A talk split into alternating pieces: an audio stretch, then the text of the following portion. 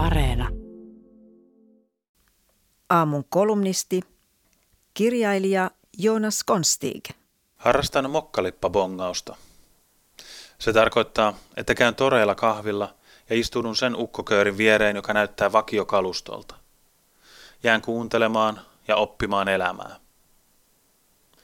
Kutsun mokkalipoiksi sitä ukkoaitiota, joka kokoontuu torikahviloissa ja huoltoasemilla halvan sumpin äärelle parantamaan maailmaa. Heillä on yllä tuulitakit tai varusteliivit ja lippiksissä mokkanahkaiset lipat. Kaatin vanhimmilla on jalassa kulmahousut, nuoremmilla jotakin käytännöllistä, jossa on isot taskut. Jossain päin Suomea heidän yllään on Helli Hansseen ja toisaalla maastokuoseja, mutta kaikkialla tuoksuu tabak-partavesi. Kun mokkalipat kohtaavat vakiopaikallaan, he aloittavat keskustelun siitä, miten hallitus on viimeksi töpännyt. Ja aina on. Sipilän kauvella oli maailmankirjat sekaisin, Rinne oli täysi kepuli koko mies, ja Mariinillikan kauvella nyt ei nouse enää kuhakaan. Kun poliitikot on haukuttu, mokkalippujen juttu soljuu siihen, kuinka humpukea sote-uudistus oli ja kuinka onneksi se kaatui. Vaikka huonosti ne on asiat terveyskeskuksissa nytkin. Liikaa joutuu jonottamaan ja kaiken maailman kaaviloita täyttämään. Siksi niissä käyvät vain hölmöt höynäyttämässä itseään. Mokkalipalta on tosin polvet menneet urheillessa nuorena SM-tasolla, mutta maasturista on helppo nousta huonoillakin jaloilla.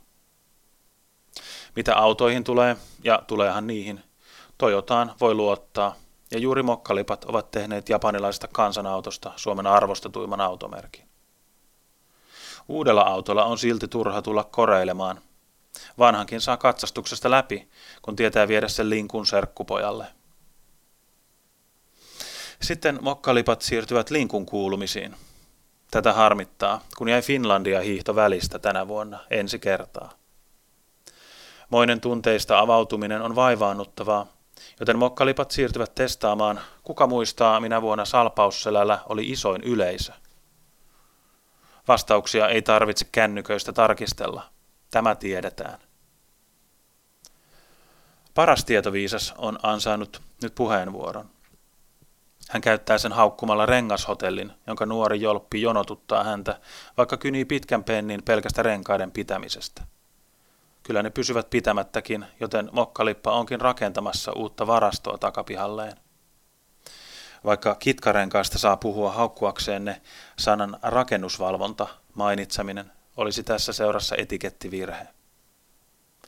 Päivän skuuppina HP osaa lisätä, että Starkissa on muuten kermikaista tarjouksessa. Mokkalippojen tietotoimisto on taas säästänyt kolme euroa metriltä ja ilman kaiken maailman appsikaatioita.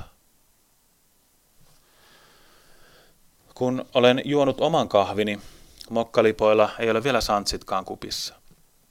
Joudun poistumaan kesken kaikkein kiinnostavimpien juttujen. Kuitunen on juuri paljastamassa, millä taktiikalla hedelmäpeleissä voittaa aina – Pyydän anteeksi tätä epämokkalippaista tunnepuhetta, mutta jokin näissä porukoissa puhuttelee minua lämpimästi. Ehkä kyseessä on isättömän pojan kaipaus isähahmoihin, ehkä yksin yrittäen kaipuu omaan heimoon, mutta rakastan näitä köörejä. Tunnen kuinka onnellinen olisin, jos voisin itsekin edes eläkkeellä liueta osaksi näiden ukkometsojen kaikki tietävää torielintä.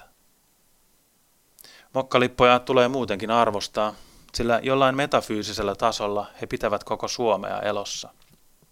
Jos he katoaisivat, katoaisi myös Suomi sellaisena kuin sen tunnemme. Kuka kaipaisi pajatsoja? Kuka osaisi kertoa, paljonko Kangasniemi punnasi Meksikossa ja missä tällä on kesämökki?